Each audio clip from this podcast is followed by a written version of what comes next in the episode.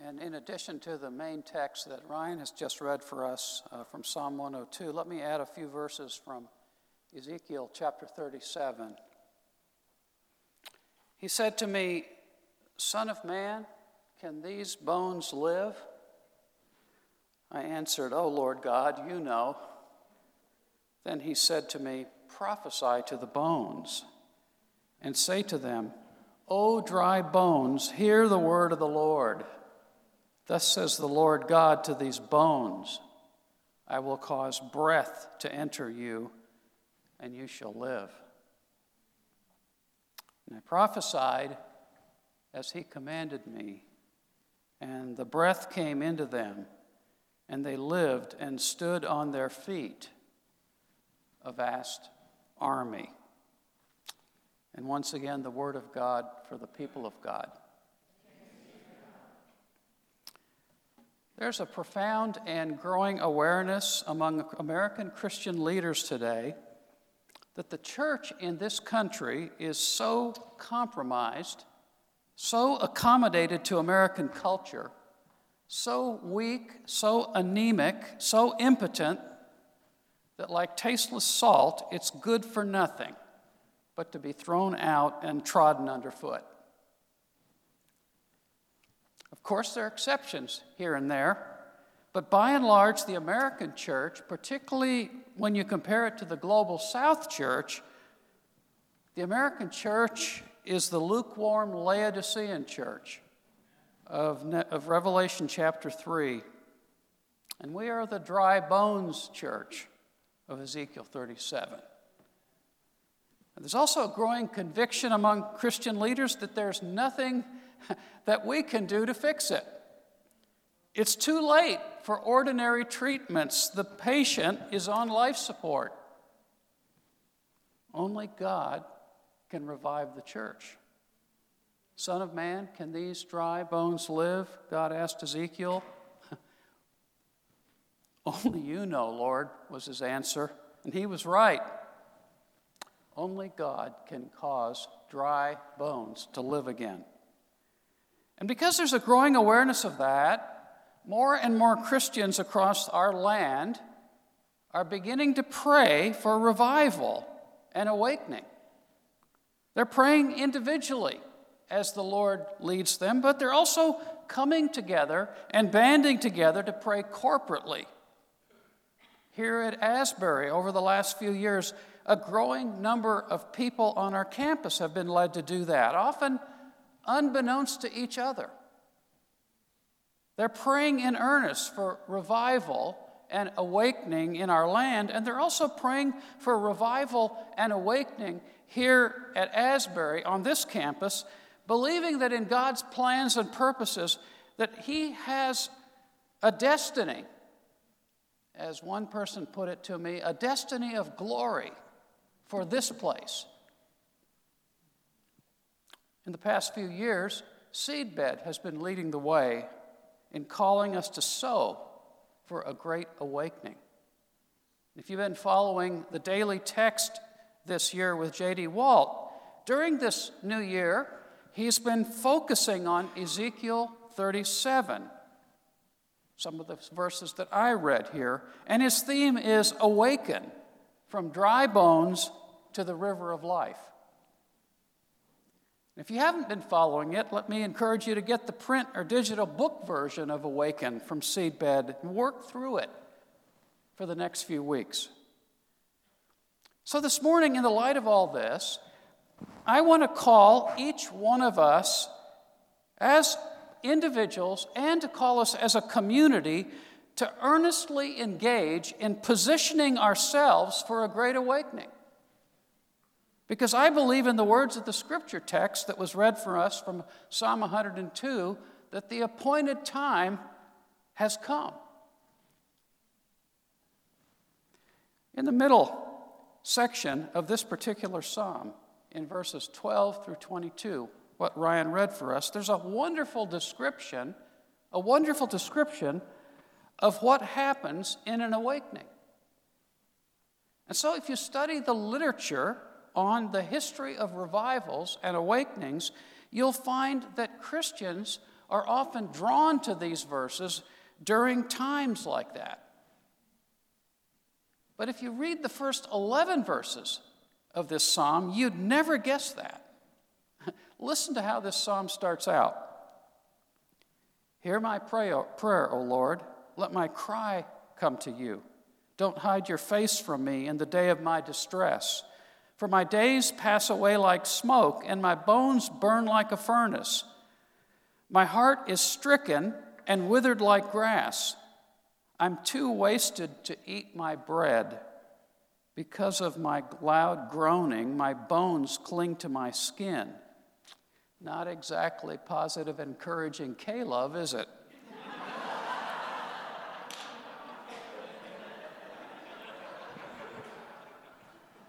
Well, the, the psalmist goes on describing and wallowing in his afflictions like this for, the, for 11 verses. And he's totally self absorbed with I, me, and my. I counted those pronouns, over 20 of them in those 11 verses. But then when you get to verse 12, there's a sudden and abrupt shift.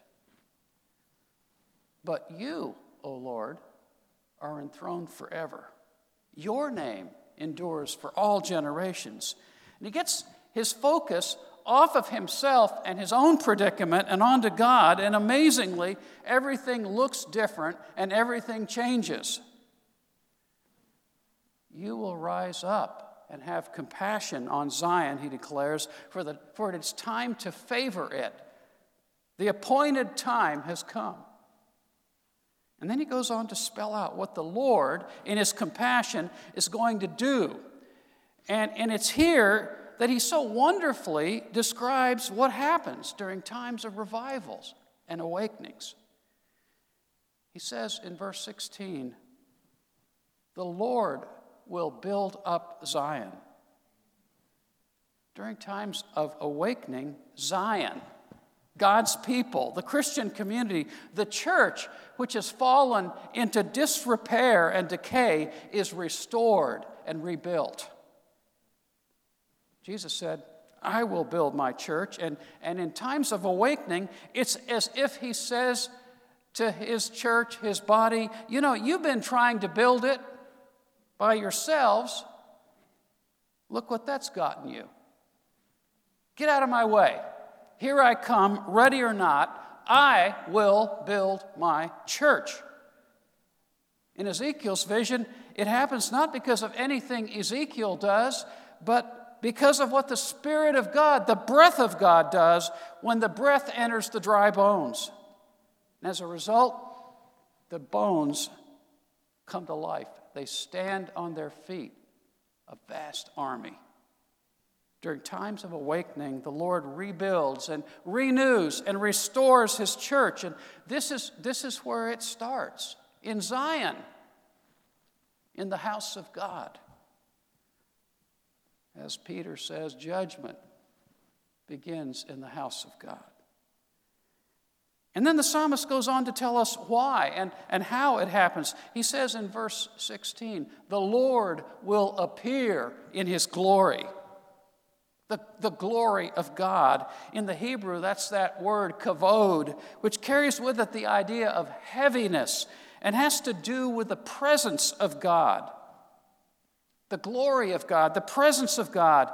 And, and here we're not talking about his omnipresence, you know, the fact that he's always present here and everywhere at all times. We're not talking about his omnipresence, nor are we talking about his cultivated presence which we experience when we seek the Lord through the means of grace. No, here we mean his manifest presence, where God shows up and he appears in his glory, and where the atmosphere is so thick with it that you can cut it with a knife. It's, it's so heavy with his presence that you're literally sometimes almost weighed down by it. You remember in Exodus chapter 33, Moses cries out, Show me your glory, O Lord. And the Lord said, I will let all my glory pass in front of you. But you remember, he had to put Moses in the cleft of a rock because when his glory passed by, it was so overwhelming, so intense. Interestingly, Martyn Lloyd-Jones, in his classic book on revival, says that when you boil it all down, essentially and precisely, this is what revival is, what awakening is. It's, it's the glory of God passing by, he says. Plain and simple. And we look on and feel and know that the glory of God is in our midst and is passing by. The Lord appears in his glory. Study history, and you'll find that this always happens in times of awakening and revival. God's presence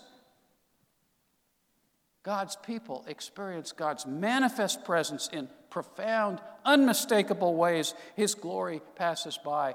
We are saturated with the presence of God. And then notice what it says next, verse, verse 17. He will regard the prayer of the destitute and will not despise their prayer. And similarly, verse 20 says, He hears the groans of the prisoners to set free those who are doomed to die during times of revival and awakening, desperate prayers for freedom and deliverance are finally answered in people's lives. God Himself comes down to answer them, to heal and to deliver and to set free. And we experience His saving, delivering, healing power in our midst. Log jams in people's lives are broken. Strongholds are dismantled. Victory finally comes in areas where people have been defeated and struggled for years. As a result of God's compassion and glory and saving power, the psalmist says, the name of the Lord will be declared in Zion and his praise in Jerusalem. So often the church forgets his name the name of the Lord, which signifies God's character, God's essential nature. We forget who God is, don't we? And then we're in trouble because all we're left with is ourselves. But during times of awakening, there's a recovery of an understanding of God's character and particularly an understanding of God's goodness and mercy, His steadfast love and compassion, the divine excellency of Christ. In the First Great Awakening, that's how Jonathan Edwards described what people were gripped by and captivated by and experienced firsthand. And as a result of that, their lives were cha- transformed forever. as a result of that, we can't keep quiet about it. Notice it says, His name will be declared in Zion. We have to tell others. The psalmist says the name of the Lord is, is proclaimed and praised. We have to declare it, don't we? We have to adore Him and to worship Him and sing songs about Him. No wonder no wonder there's always a recovery of the power of testimony and of God centered preaching and God centered worship in times of awakening. So the church is rebuilt and it comes alive, and the dry bones stand on their feet and become a mighty army. And then, interestingly, the world sits up and takes notice. Not only is there proclamation and praise in Zion, but verse 22 says, peoples gather together and kingdoms to worship the Lord. And earlier in verse 15, the nations, the Hebrew word there is goyim, the nations outside of Israel will fear the name of the Lord, and all the kings of the earth your glory. You know, right now, the American culture looks at the American church and just sees a reflection of itself. And it looks at the church with contempt and scorn. Journalists at the Times and the Post have already written our obituary, haven't they? That's why we desperately need revival and awakening. Because when the Lord comes in compassion and glory and saving power, the nations, it says, will fear his name and the kings of the earth his glory. Ultimately, awakening, it, it, it starts with God's people. Compassion on Zion. But awakening ultimately is not about the church, folks. Ultimately, it's for the sake of his name.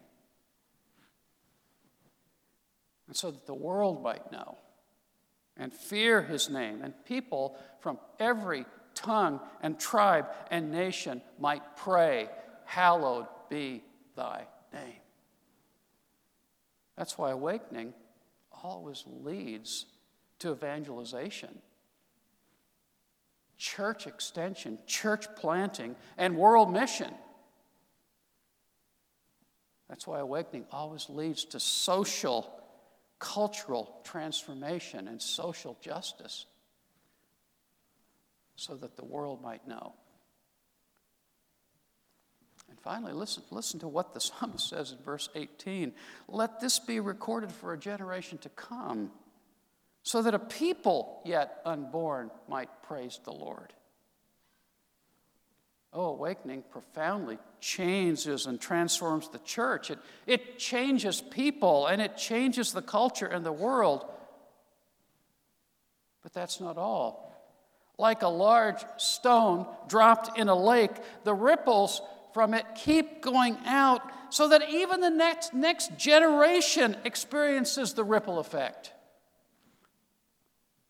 Awakening and revival is not just about for us or for us, but it's for the next generation. It's for our kids and our grandkids, for our children and our grandchildren. As the very last verse of this psalm puts it, the children of your servants shall live secure, their offspring shall be established in your presence. Well, this, this is this wonderful picture of awakening and revival that the psalmist in these few verses paints for us here. And I hope that it will burn in your heart and mind and it, that it will capture your imagination. I pray it will make you hungry and thirsty and desperate to see the Lord rise up and have compassion on us, to see awakening in this generation. Could it just be that the millennial generation is supposed to become the millennium generation.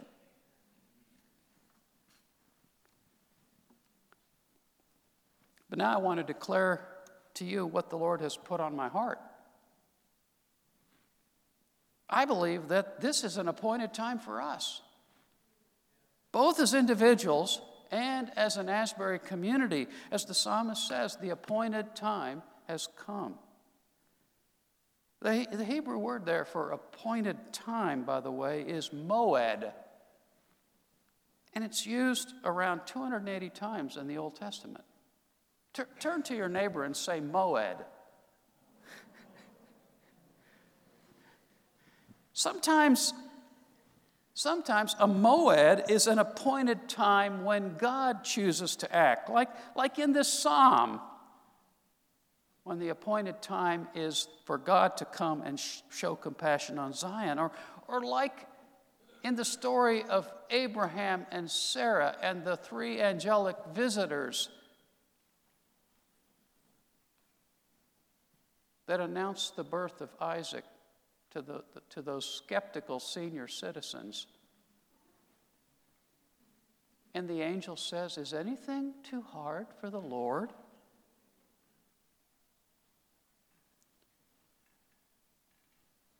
A year from now, at its moed,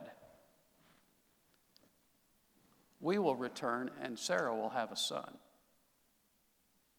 It's an appointed time. when God acts. However, often a moed has to do with what God instructs his people to do at certain set times. During the Exodus from Egypt, after they had celebrated the first Passover, God said, I want you to do this at its moed, its appointed time, every year. Read Leviticus 23. It's all about appointed times, like the Sabbath and the Passover and the feast days and the festival days and the Day of Atonement. These are set times, appointed times, when the Lord wants His people to stop what they're doing and earnestly and intentionally give themselves to certain things He's instructed them to do. The point is, I believe we are in a moed right now when it comes to positioning ourselves for awakening. Already, I believe God is beginning to rise up and act. As Elijah's servant said to the prophet when Elijah was earnestly praying for rain, there's already a cloud on the horizon, I see, the size of a man's hand. Listen, do you hear it? The sound of the coming rain. However, I'm not here this morning to speculate or pontificate about when and where and how God will act. My main concern this morning is to announce that the appointed time has come and to call us, both as individuals and as a community, to a moed. Uh, turn to your neighbor and say that, say that again, will you? Moed a moed, an appointed time of preparation for awakening. I don't know exactly what that will mean for each one of us. I'm not here to tell anyone what they need to do. He may be calling you to band with a few others in praying for awakening.